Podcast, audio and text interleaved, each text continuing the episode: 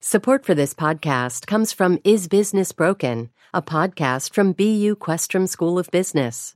Stick around until the end of this podcast for a preview of a recent episode exploring the history of investors holding businesses accountable and the dawn of the ESG, or Environmental Social Governance, movement. From NPR and WBUR Boston, I'm Jane Clayson, and this is On Point. A week we will never forget. The U.S. has more confirmed cases of coronavirus than anywhere else in the world, more than Italy, more than China.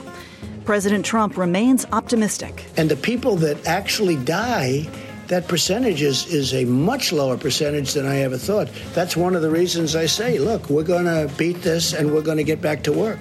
But on the front lines of this crisis, a very different message. Mary Turner is an ICU nurse in Minnesota. She says supplies are short as they brace for what's coming. We see a human being, and we are honor bound, and we are called to take care of you.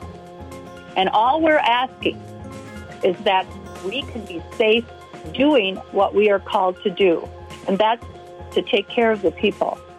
The economy is in crisis too. 3.3 million Americans applied for unemployment benefits in one week. Shalacey Hall lost her job as a waitress in New Orleans. I'm like, I worked all these years and I worked so hard to just to get to where I'm at. But now I have to drop back down to unemployment. And I'm looking at the unemployment benefits and I'm looking at my overhead and looking at the unemployment benefits. It actually was to the point where I really wanted to cry about it. Joining me today from Washington, Paula Reid, White House correspondent for CBS News. Paula, how nice to have you. Thank you for taking the time. Thank you so much for having me. Thank you. And Jonathan Cohn, he's senior national correspondent at HuffPost, covering healthcare, social welfare, and politics. He's in Ann Arbor, Michigan. Jonna, it's nice to have you. Thank you. Thank you for having me on the show.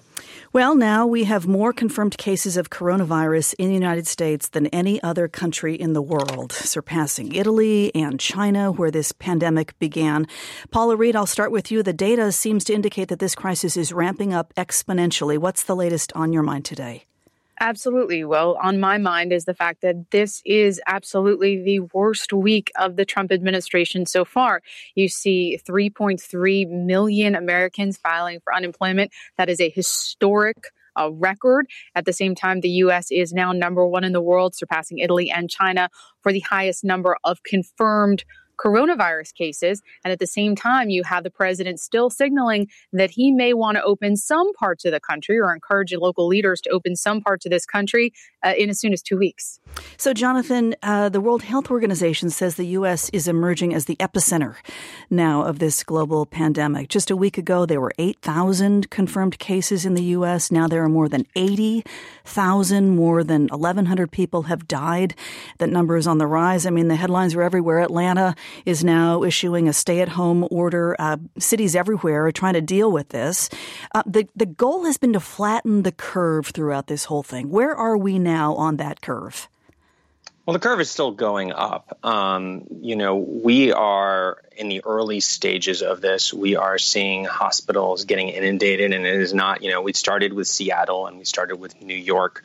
Um, you mentioned I'm based in Ann Arbor. I can tell you that the hospitals in and around Detroit are just getting slammed right now. Um, they are very worried about hitting capacity, what they do when they run out of ICU beds, what they do when there aren't enough ventilators, when there's not enough staff to take care of everybody. So we are still on the upswing. This is going to get worse. Um, there are, you know, tentative signs, I think hopeful signs that so flattening the curve, social distancing, that by, you know, really reducing our activity, nearly shutting the country down, it does make a difference, we think. Um, it's early, uh, you know, the data, because we've only been doing this for a little while, and there's this two week lag because people can get the infection and show no symptoms for up to two weeks. Um, I so the the flattening the curve. Hopefully, we're making progress, mm-hmm. but you know, it's also we're in a situation where parts of the country are taking this very seriously and have issued these orders. The parts like the state of Florida haven't. They still haven't uh, taken that kind of order. So, I mean, it's really hard to say where we're going to go from here. Jonathan, you mentioned hospitals are inundated. So much talk about supplies and ventilators. Uh, the gap between the production and the delivery of supplies and the need out there on the front lines is on the minds of many, many people. Um, here's New York Governor Andrew Cuomo. He had a scathing assessment of the situation this week. Here he is during a briefing on Tuesday where he said the federal government needs to step in more. Here he is. FEMA is sending us 400 ventilators. Are on the news this morning. We are sending 400 ventilators to New York. 400 ventilators? I need 30,000 ventilators. You want a pat on the back for sending 400 ventilators? What are we going to do for 400 with 400 ventilators when we need 30,000 ventilators? You're missing the magnitude of the problem, and the problem is defined by the magnitude. And here was President Trump last night on Fox News with uh, Sean Hannity responding to Governor Cuomo's request for ventilators. I don't believe you need 40,000 or 30,000 ventilators. You know, you go into major hospitals sometimes, they'll have two ventilators, and now all of a sudden they're saying, can we order 30,000 ventilators? So, look, it's a very bad situation. We haven't seen anything like it. But the end result is we got to get back to work, and I think we can start by opening up certain parts of the country, you know. Paula Reid, we'll talk about that part of it, opening up parts of the country, but to the supply issue and the ventilators and the, the hospital needs, um, many governors have wanted the president to take charge of making sure that these medical supplies are distributed properly. Is that happening? No, it does not appear to be happening. And the administration so far has not been able to give us any specific numbers about how many ventilators are in the national stockpile, how many are being made, who is making them, and how long that will take. I specifically asked the vice president on Wednesday those exact questions. He said he did not dispute my number. Uh, that was there was about 16,000 uh, ventilators in the national stockpile. That's actually based on reporting from the Center for Public Integrity. And no one can seem to answer whether that includes the 4,000 uh, that were sent. Uh, misspoke there, 4,000 that were sent uh, to New York City. The government really does not have a lot of answers about how they're going to meet this need. And right now, no one in the White House can tell me it's not true that people will die because there are not enough ventilators and there does not appear to be a concrete plan just the ventilators that will be needed uh, to keep people safe and alive. So, Jonathan Cohn, the president originally urged states to sort of fend for themselves, if you will, find what they could on the open market. And governors this week are reporting that they're not only competing against each other for supplies, they're competing against foreign countries for supplies, right? What's the messaging and what's actually happening on the ground? Yeah, I mean, it's really quite shocking. Um, you know, as Paula said, there's a number of questions we would want answered. If you, you, imagine a sort of what a federal response to a crisis like this should look like, as soon as it became apparent that we might run out of ventilators, you know, you would do an assessment. What is the inventory in the United States? What might the need be? What is the current capability of uh, industry to produce more? What does then the federal government need to do? To increase that production and then make sure it, the ventilators go to the places that need them when they need them. Because after all, you know, the timing may be different. New York may need them this week. Um, uh, Chicago might need them two weeks from now. There is very little evidence that that has been happening.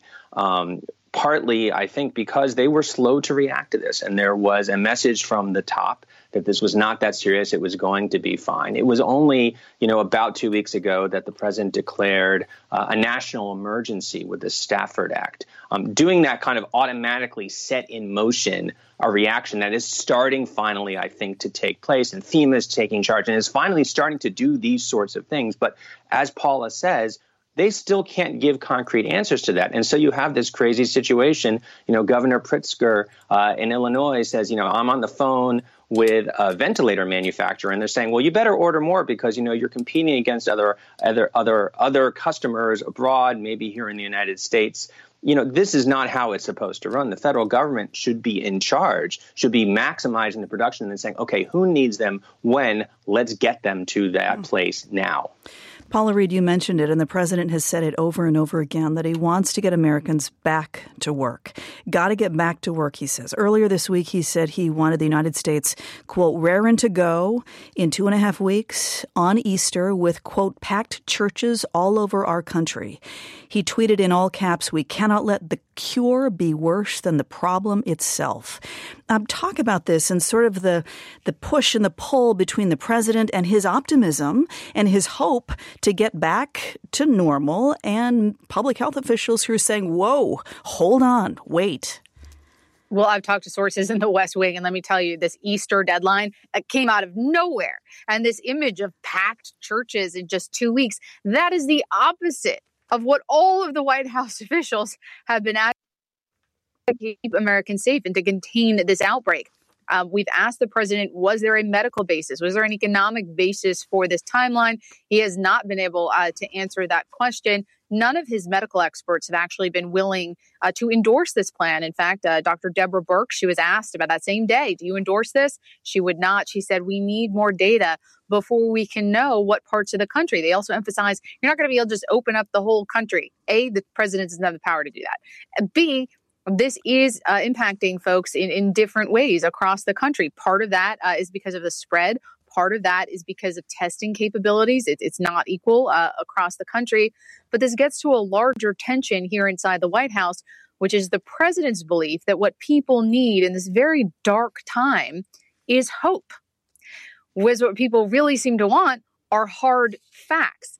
And last night, Dr. Anthony Fauci, who many Americans have really come to trust and like. He said that he believes the president's Easter timeline it, it was just aspirational. It was indeed just meant to give people hope. And he said that the president is actually listening to his medical experts, and Dr. Fauci believes that he he will take their advice in terms of actually following that aggressive timeline or not. But I have to note on Dr. Anthony Fauci, he was absent Monday um, from the briefing. Did about a dozen of these briefings. Mm-hmm. I cannot tell you how many texts, DMs, Facebook messages from my sister in law, my mom's best friend, old neighbors.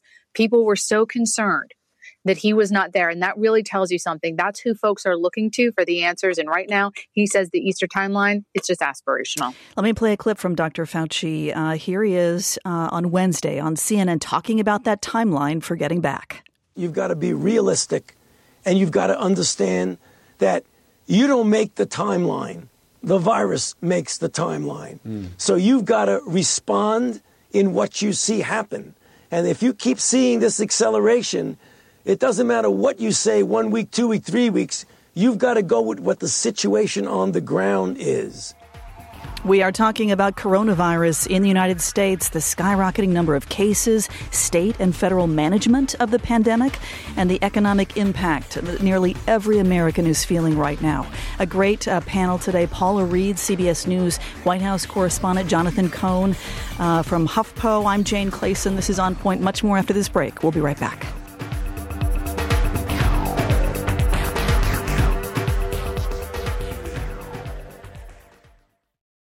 Support for the On Point podcast comes from Indeed. If you need to hire, you need Indeed. Indeed is your matching and hiring platform that lets you find candidates fast. Ditch the busy work and use Indeed for scheduling, screening, and messaging so you can connect with candidates faster. And listeners get a $75 sponsored job credit to get your jobs more visibility at Indeed.com slash on point. That's Indeed.com slash on point. Terms and conditions apply. Need to hire? You need Indeed. Support for this podcast comes from Is Business Broken, a podcast from BU Questrom School of Business. Listen on for a preview of one of the episodes. ESG, or environmental social governance, challenges businesses to think beyond the immediate bottom line. But before ESG, the Balance Scorecard did something similar. Questrom's Eddie Riedl explains. The big thing that was groundbreaking about the balanced scorecard is really this idea to move beyond thinking about financial statements, which everybody had thought about since the 1920s, right? That was kind of the gold standard for how to evaluate a company and its performance. And the balanced scorecard's big insight, I think, was to get companies internally to think about, well, what if you don't just focus on financial measures? There are other things that are going to affect your performance. And maybe they won't affect them today, but they're going to affect them in the short term, midterm, long term. Building in those other criteria, those other dimensions, and explicitly linking that to your strategy, to how your company is going to operate, what kind of big decisions it's going to make. That's really what the big insight of the balanced scorecard was meant to do. And at the time, uh, it, right now, it doesn't seem particularly revolutionary. It seems kind of obvious. We've been stuck in the ESG movement for a while, and thinking about linking these things to corporate strategy seems pretty obvious. At the time, it was a pretty big, whoa kind of moment. Find the full episode by searching for Is Business Broken wherever you listen to podcasts and learn more about the Mehrotra Institute for Business, Markets, and Society at ibms.bu.edu.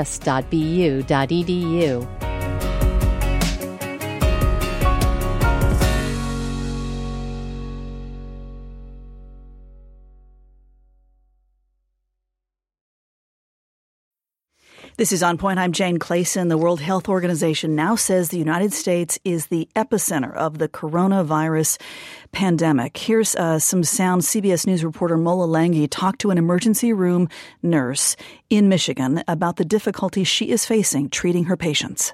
I didn't choose nursing or the healthcare field to not help people. And that's exactly what the choices are that they're giving us. They're giving us no choice but to help only the people that they think that can survive.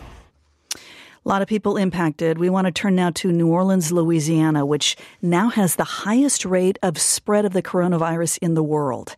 Hospitals there are expected to reach capacity very soon, and more than 100,000 people applied for unemployment just last week. Joining me from New Orleans is reporter Betsy Shepard from WWNO. Betsy, welcome to On Point. Thank you for taking the time. Hello, Jane. Thanks for having me. So, you have a rapidly escalating situation there. What are the numbers? How bad is it in New Orleans? The situation in Louisiana is dire, particularly in New Orleans. Um, as you mentioned, the state has the fastest growing rate of new cases in the world. And in addition to that, Orleans Parish, which is the county in which New Orleans is located, it has the highest per capita death rate of COVID 19 in America. It's more than triple the death rate per capita in New York City. Mm. Mm. And uh, well, I heard a top official in New Orleans yesterday say that this will be the disaster that defines a generation. It is dire, he said. Tell us what the situation is at your hospitals right now. It, the spread of the virus is overwhelming Louisiana's hospital network. Louisiana was slated to run out of hospital beds by the end of March, first week of April. Um, and now we're taking extreme measures to increase our medical capacity. Earlier this week, Louisiana was declared a major disaster area and is finally getting some federal assistance in order to help with that surge effort. Before this, the state started housing COVID 19 patients in trailers and cabins in state parks and bayous. So we have about 300 patients in nature reserves. Mm. Right now, we are setting up 1,100 hospital beds in New Orleans' main convention center. We're also turning unoccupied hotels into makeshift hospitals. And another thing the state is doing to meet the need is it's fast tracking licenses for new doctors and nurses to treat the surge of patients. And it's asking retirees to come out of their retirement in order to volunteer as health workers. You know, it's interesting because uh, it sounds like the iconic Mardi Gras celebration was partly to blame for this swift spread, right? Yeah, state and city ex public health experts are saying that Mardi Gras was the perfect storm that created these high rates in causing, you know, just this meteoric rise um, and spread of the virus. And Mardi Gras is New Orleans culture on steroids. And you also have this interchange of tourists from around the world. But we got to remember that New Orleans is a compact city with a hyper social culture. It's built around events like parades and concerts, festivals, crawfish boils. Social intimacy is a way of life here. And it's not surprising for those reasons that New Orleans has become an incubator for the virus. Social distancing is an alien concept, especially for residents that you know, especially for Katrina survivors who endured trauma by, you know, through social connection and the mm-hmm. communal spirit of the city. But right. it's it's important to remember that those characteristics play a big part, but we can't overlook the fact that socioeconomics play a big factor in the infection rate here. Meaning the high rate of poverty. The high rate of poverty. New Orleans has uh, one of the higher poverty rates in the country. Twenty before the pandemic, twenty four percent of New Orleans residents were living below the poverty line, and we know that poverty uh, would just you know people that are impoverished are disproportionately affected by disease. Um, they people that are in communal housing, dense public housing, people that are homeless, people that have to work, just are uh, have a higher rate of exposure. Let me play a clip from some interviews that you did. Stephanie is a 54 year old former municipal worker. She has an autoimmune disease that puts her at higher risk of dying from COVID 19. She had three family members die this week from the virus. It's taking a lot of people's lives. It's like a fast eating cancer and I'm talking about rapid. I mean, every single day, I'm having someone calling me telling me that somebody that I know, a family, a friend, passed away. And you just gonna have to remember them the way they were when they was living, because you won't be able to get a chance to see them at a funeral. Mm. Here's another single mom, Jasmine Greenleaf from New Orleans. She lost her job as an oyster shucker at a restaurant. Speaking to our guest, Betsy Shepard. Hello, you okay? Sorry. No, it's okay. You've got important matters to take care of over there.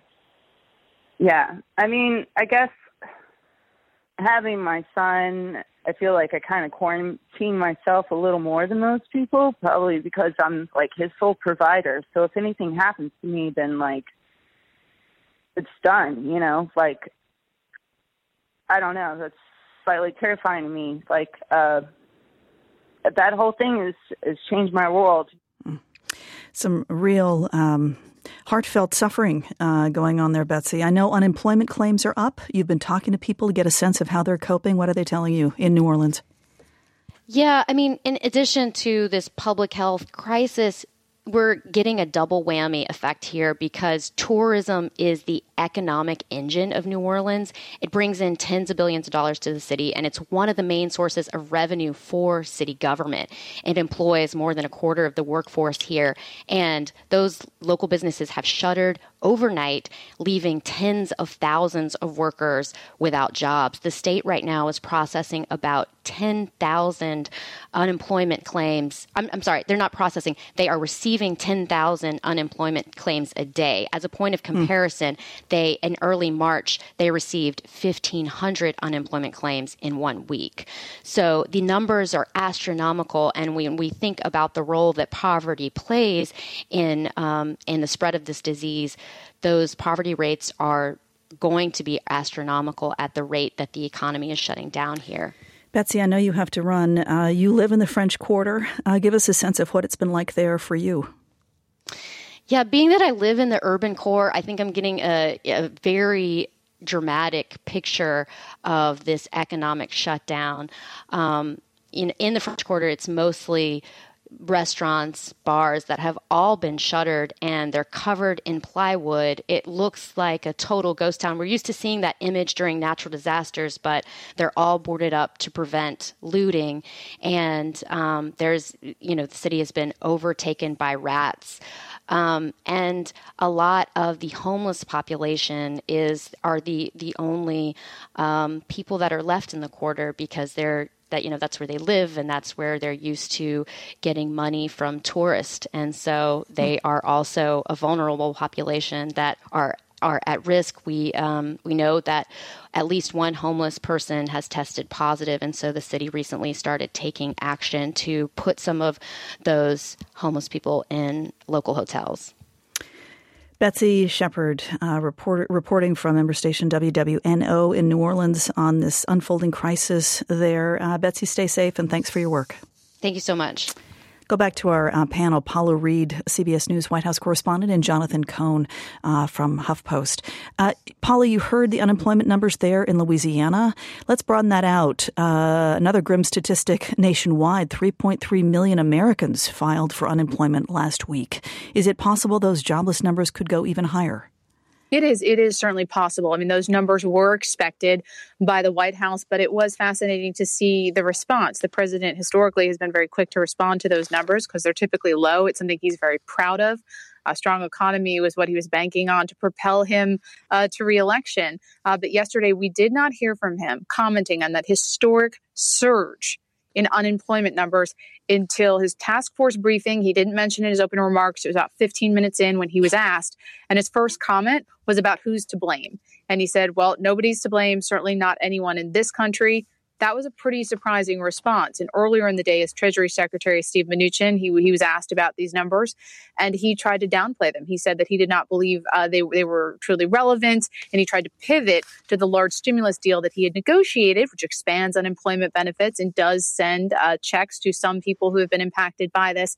But the White House's response has been uh, surprising uh, to these numbers. So the, the economy certainly is on the president's mind. I wanted to play this clip. Paula Reid, you asked the president if he had a political motivation for setting an Easter deadline to reopen businesses and schools. And here's the confrontation that ensued at Wednesday's briefing. Lawmakers and economists on both that, sides of the aisle have said that reopening the country by Easter is not a good idea. What is that plan based on? Just so you understand. Are you ready? Mm-hmm. I think there are certain people that would like it not to open so quickly. I think there are certain people that would like it to do financially poorly because they think that would be very good as far as defeating me at the polls. And I don't know if that's so, but I do think it's so that a lot of that there are people in your profession that would like that to happen. So it is a theme that continues to come back at these briefings, Paula Reid, uh, the economy and uh, and reelection. Yes, and let, us take two, two the two aspects of that of that um, exchange the substance of the question. I mean, as I said, the president was banking on a strong economy to propel him to reelection that has pretty much evaporated. And he had tweeted shortly before that briefing, uh, suggesting that the nation being shut down uh, could hurt his his election success, and then suggested conspiracy theories that it was the media who wanted to keep the country shut down to hurt his chances. When I asked him, "Is do you see?" Uh, a connection here? Are you trying to reopen the country out of your political interests? Because so far, he hadn't been able to give any medical or economic justification for it. And what he did is he pivoted back uh, to to a technique that he's used throughout the Clinton email investigation, throughout Mueller, throughout impeachment, which is to attack the press. We've seen him do it with Peter Alexander of NBC. Kaitlan Collins was sitting right next to me. I pointed and called us fake news. But I can tell you, uh, sometimes this works. The president trying to deflect blame and, and argue that people are being unfair or something, whatever it is, is the media's fault. That's not happening here. I, I can tell you, I, I get the sense the feedback I'm getting from the country. People know this is about life and death. I don't get a sense there's a really strong appetite in this country right now for these kind of responses to questions of substance, especially when you're reading the president's words back, you know, ask, asking for clarification. Jonathan Cohn, in a letter to the nation's governors, the president has said that he's got a plan to essentially categorize counties across this country as high or medium or low risk as a way to encourage leaders to let business owners open their doors again. Does that sound like a good idea, especially in places where the virus really has has not had a significant impact?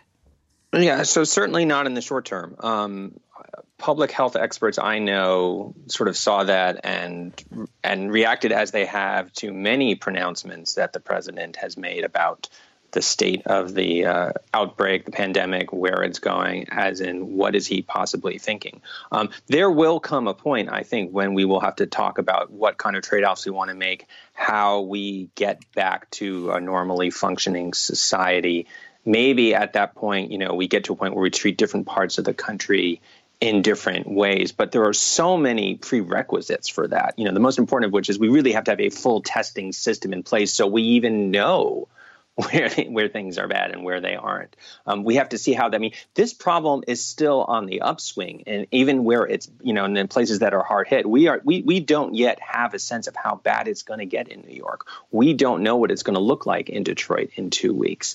Um, so we are way way early for making that kind of uh, discussion. And and you hear from the president at the podium in the exchanges like the ones you've just played. He is just pushing to get this over with, get get the country back to work, which just is simply uh, uh, not what public health experts are, are, saying. And they all hear this, and I get the messages. I'm sure Paula gets the messages. Everyone I know who covers healthcare gets the messages from experts saying, what on earth is he saying? Right, because Can Paula Reid. Well, really I was quickly? yes, please. What's so interesting is the president keeps saying, "I want to get the economy." He can't do that unilaterally, right? He needs buy-in from the states, from local leaders who control those economies. Even if he wants to to do this piecemeal, uh, you know, as you guys just said, once we have a better sense, as his health experts say, once you have he's going to need these folks. And right now he doesn't have their buy-in, but he's also engaging in a lot of these these disputes, the kind of personal attacks uh, that we've seen for years. For example, yesterday uh, on, a, on a call with governors, Washington Governor Jay Inslee, a state that's been hit especially hard, they had this contentious exchange where the president said uh, that the federal government would just be a backup for them, and Inslee said, "Look, we don't need a, a backup." Uh, we need we need a Tom Brady. And then the president later uh, that night, last night, he was criticizing Michigan's governor Gretchen Whitmer, referring to her as quote the woman governor, and accusing her of not stepping up. So the, these personal disputes that he is famous for engaging in at this moment, it's unclear if he truly realizes the extent to which he is going to need allies when he wants to take this bold move of opening up portions of the country because it's going to be hard to convince these folks, especially as the body count rises. Hmm. Jonathan Cohn, it seems pretty clear that the number of coronavirus cases are not only increasing but accelerating in places that had no cases or very few cases, even last week, and now they're in the thousands. So I think we have a ways to go, do we not, before we sort of hit the apex, as Dr. Fauci always talks about, the top of the curve uh, in this coronavirus pandemic? For sure. I mean, that's the mathematical reality of exponential growth. Um, we are, this is still spreading, uh, this is going to keep getting worse. And, and, and, that's one of the reasons that sort of shutting, you know, having different treatment for different parts of the country is so difficult to contemplate right now. I mean, okay, right now maybe there's not a lot of cases in St. Louis, but Chicago's getting them. So how exactly do you work that? Because people from Chicago are going to go to St. Louis. Um, you know, you just it is not a very practical strategy. And again, you know, given the 14 day delay sometimes from when people come into contact to developing symptoms, um, we don't really know where the epidemic is yet, right? I mean, there are places, there are cities that are like, well, we don't have a lot of cases yet. I promise you, in most of them, there's probably community spread there already, and it's just a ticking time bomb before you start to see the cases explode. And their hospitals are in the same situation as the hospitals in Detroit and New Orleans and New York and Seattle. Right. And Paula Reid, under the president's uh, plan to sort of categorize these counties high, medium, low risk, what's to stop someone in a high risk area from traveling to a low risk area? I mean, would that create a sort of patchwork system that allows more cases to slip through the cracks and spread even further? Exactly. And that's really at the heart of the problem with this argument that he wanted to see packed churches uh, on Easter in two weeks. We, he, he and, and his, and he tried to explain it. And he said that, look, there's parts of the country, whole counties, uh, chunks of states where you don't see any coronavirus. But all you need is one person to show up at Easter service and you could infect uh, out of service. This is an interconnected web. That's what we've seen, right, over the past two months, uh, how quickly this thing can spread. Hmm. My guest this hour, Jonathan Cohn via Skype, senior national correspondent at HuffPost, Paula Reid, White House correspondent for CBS News. We're looking at all angles of the coronavirus pandemic. Up next, we'll talk about the $2 trillion stimulus package uh, that is going to the House today. More on that uh, and other. The president's popularity numbers up, way up. Much more to come. I'm Jane Clayson. This is On Point. We'll be right back.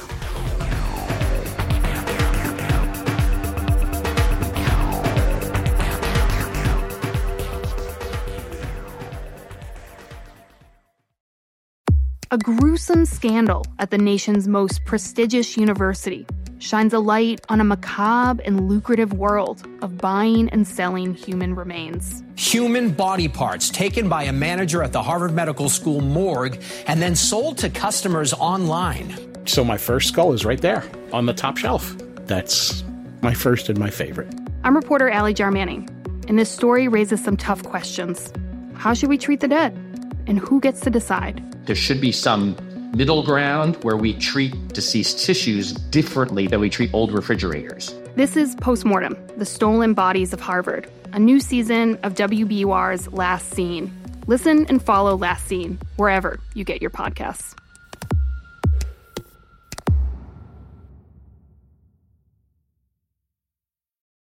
This is On Point. I'm Jane Clayson. We're back with our weekend review, talking all things coronavirus with Paula Reid, CBS News correspondent uh, at the White House, and Jonathan Cohn, uh, senior national correspondent at HuffPost.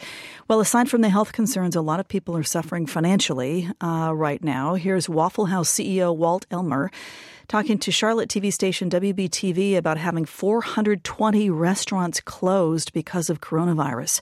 He wants restrictions to be lessened to allow the balance between business interests and safety.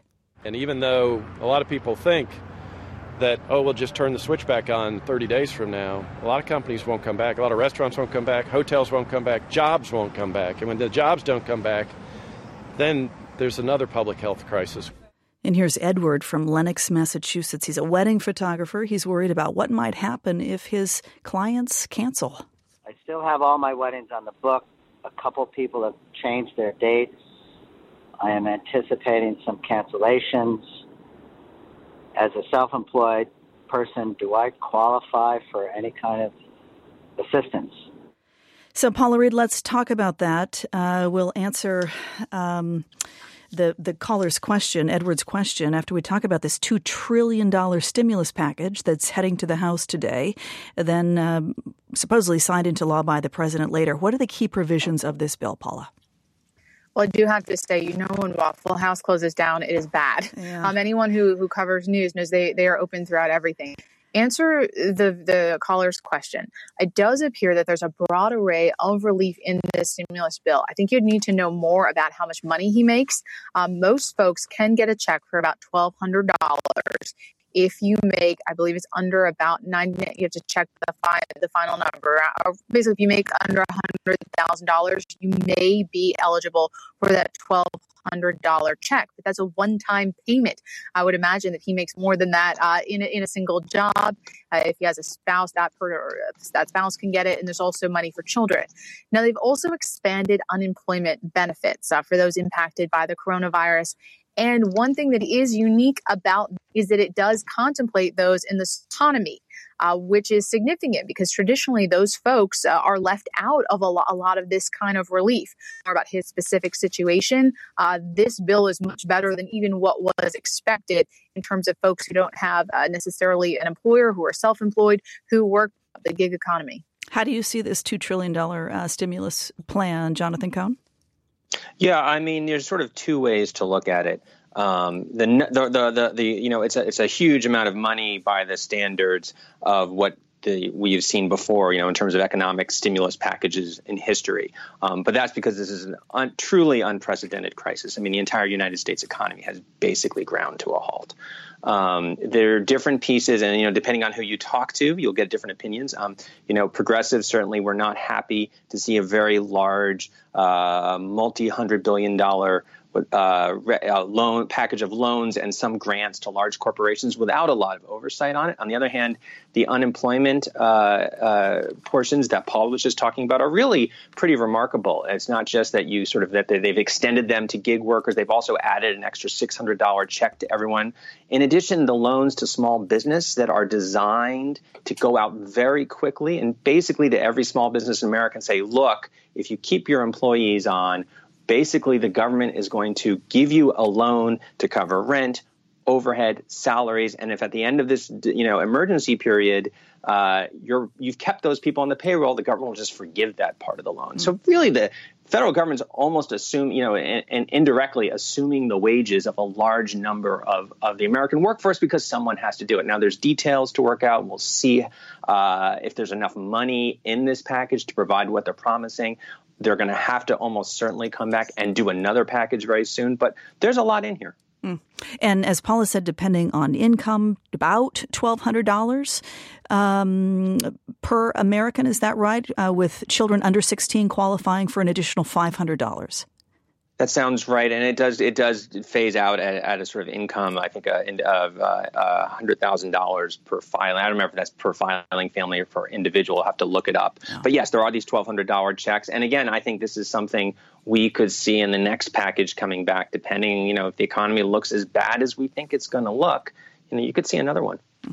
Here is Senate Majority Leader Mitch McConnell on Thursday talking about the unity it took to pass this $2 trillion relief package this week.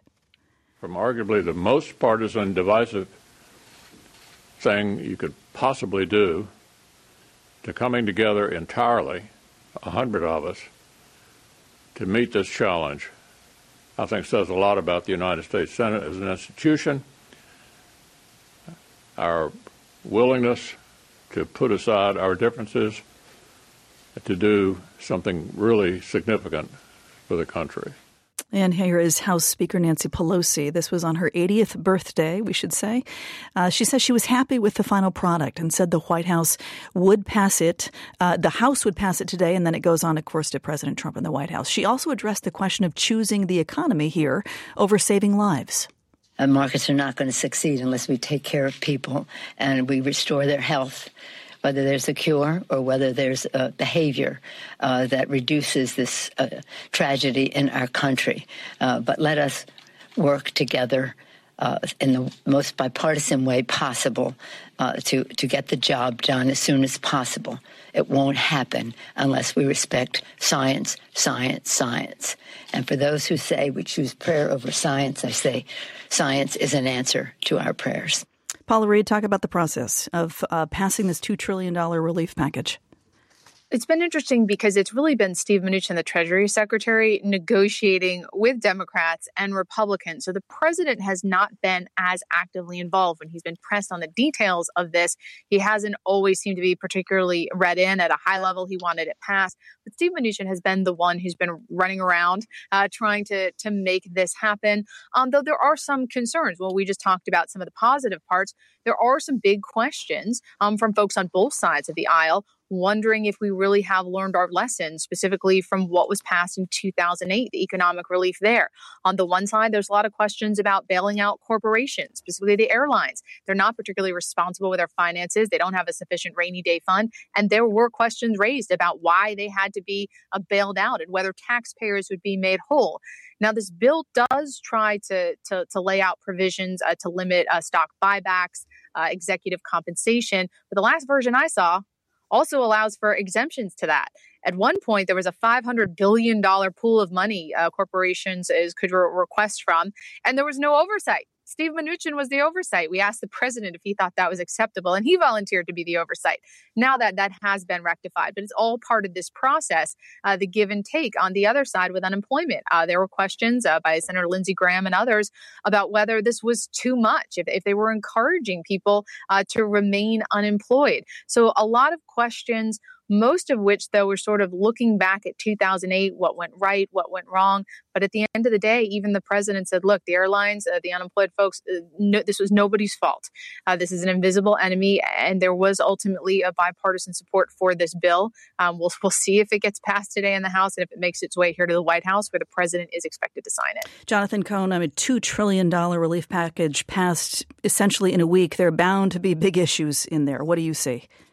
Yeah, I mean, there are tons of big issues. Um, all the ones that Paula just mentioned. Um, in addition, you know, um, every piece of the of uh, every part of the relief package is built on an existing system. And so, for example, I was mentioning around these small business loans, which are so important. You know, they're going to go through the Small Business Association, which will then lend it out through private lenders. Well, the Small Business Association, if you talk to people, small businesses got a reputation for being slow, a lot of red tape. Can they handle this giant influx of money, who knows? But I think the the, the thinking was, and, and this goes to not just how they designed the bill, but how quickly they passed it was, this is a crisis. Every day of delay is dangerous. Every day people are losing their jobs. Every day businesses are going under. And the feeling was, get this out the door as fast as you can. It's even if you have a rickety old system, that's probably better than standing up something new. Just get that money out the door. This is an unprecedented crisis.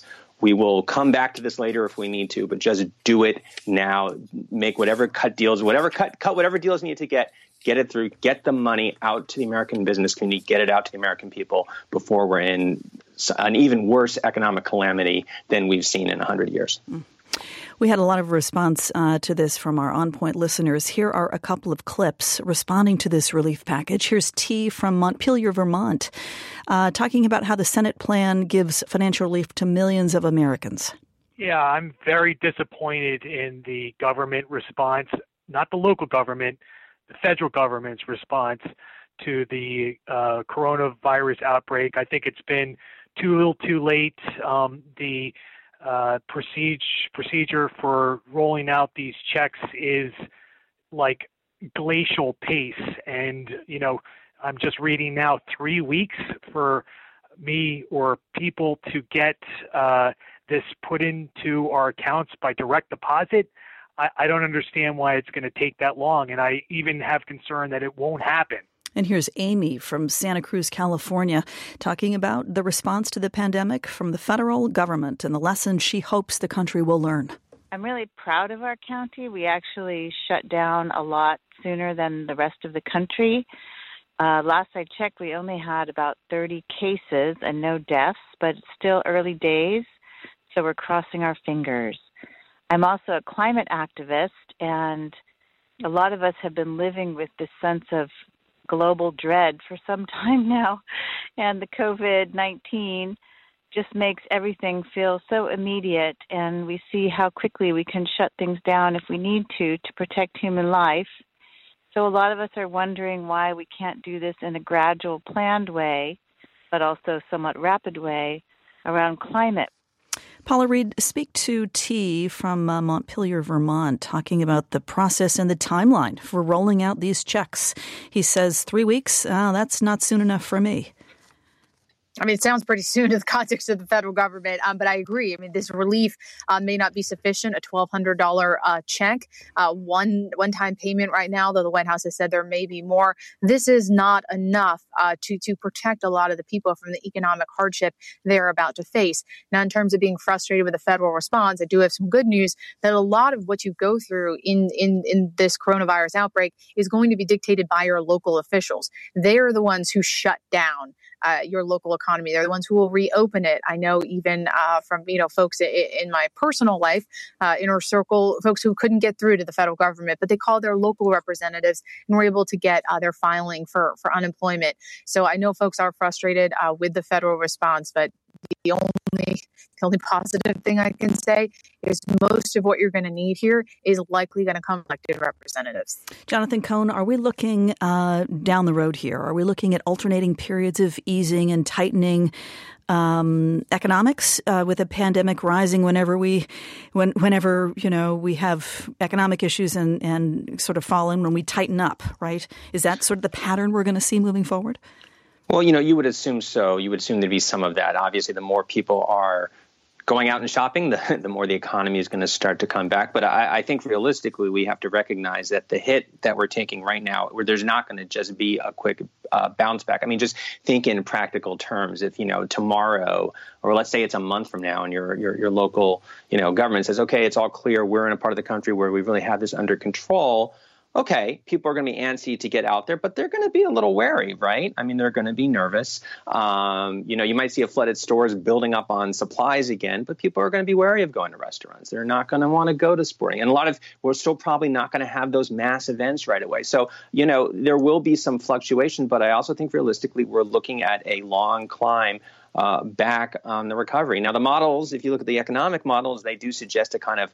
stronger recovery on the back end, but I don't know to what extent those models are capable of taking account of epidemiology. You know, those are economic models. Yeah, yeah. Paula Reid, let me ask you quickly with just a couple minutes left here. A new Gallup poll shows President Trump is as popular as he has been since the first day in office. Overall, 49% of Americans approve of Mr. Trump as president. 60% of Americans approve of the job he's doing in handling this coronavirus uh, crisis. Uh, what do you make of those numbers, and what stands out to you about the president's leadership during the crisis? Well, it's been interesting his use of, of the briefing room, the place that he he stumbled into, I think, once uh, prior to this crisis. He's in there almost every day on television. He likes to go late in the afternoon. It's sort of a prime time, lots of eyeballs. And if you're not paying really paying, it looks very presidential. It looks like a robust response. Problem is if you turn up the volume, what you hear is some misinformation, some defensiveness, some deflecting of blame. So it'll be interesting to see how those numbers hold. But I mean, uh, very few people have seen or heard from from Joe Biden unless they're watching his digital town halls, right? Pain mode. He has been able to seize the spotlight. But one thing I just want to end on is I have to go back to exactly two months ago on January 22nd. I was with the president in Davos. I believe I was one of, if not the first, to ask him about the coronavirus. This is what he said. He said, We think it's going to be handled very well. The CDC has been terrific. We are in good shape, and China is in good shape as well. That was exactly two months ago uh, at Davos. We know now um, it has not been handled very well. We know the CDC. I mean, even uh, CDC officials have admitted they were not fully prepared. Um, we at that time were in, I guess, good shape, but China was not. So, two months later, we know many of the things the president said were not true and left us ill prepared to handle this. So, even though he, he's seeing this spike now, it will be interesting to see if that holds. And what that'll take is the president um, being honest, uh, showing leadership, and ultimately giving accurate information to the American people. Uh, real quick, 15 seconds, Jonathan Cohn. I know this has hit really close to you. Your mom's in a nursing home, your dad's a physician on the front line. How are you dealing with this personally? You know, like everybody else, uh, just trying to get through it and, uh, you know, I, I, work for me is helpful because at least I feel like I can be contributing. So, you know, just hoping for the best and trying to uh, do the best work I can.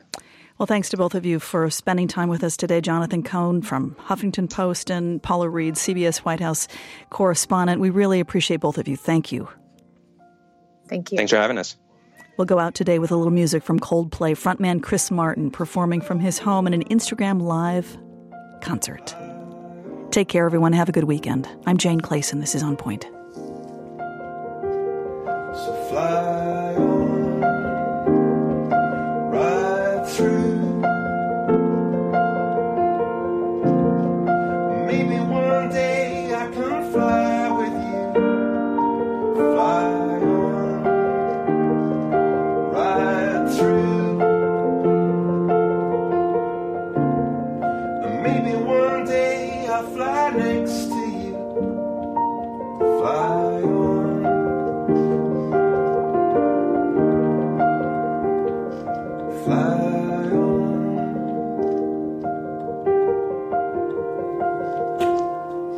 Bye. Support for this podcast comes from Is Business Broken, a podcast from BU Questrom School of Business. Listen on for a preview of one of the episodes. ESG, or environmental social governance, challenges businesses to think beyond the immediate bottom line. But before ESG, the Balanced Scorecard did something similar. Questrom's Eddie Riedl explains. The big thing that was groundbreaking about the Balanced Scorecard is really this idea to move beyond thinking about financial statements, which everybody had thought about since the 1920s, right? That was kind of the gold standard for how to evaluate a company and its performance. And the balanced scorecard's big insight, I think, was to get companies internally to think about well, what if you don't just focus on financial measures? There are other things that are going to affect your performance, and maybe they won't affect them today, but they're going to affect them in the short term, midterm, long term. Building in those other criteria, those other dimensions, and explicitly linking that to your strategy, to how your company is going to operate, what kind of big decisions it's going to make. That's really what the big insight of the balanced scorecard was meant to do. And at the time, uh, it, right now, it doesn't seem particularly revolutionary. It seems kind of obvious. We've been stuck in the ESG movement for a while, and thinking about linking these things to corporate strategy seems pretty obvious. At the time, it was a pretty big, whoa kind of moment. Find the full episode by searching for Is Business Broken wherever you listen to podcasts and learn more about the Mehrotra Institute for Business, Markets, and Society at ibms.bu.edu.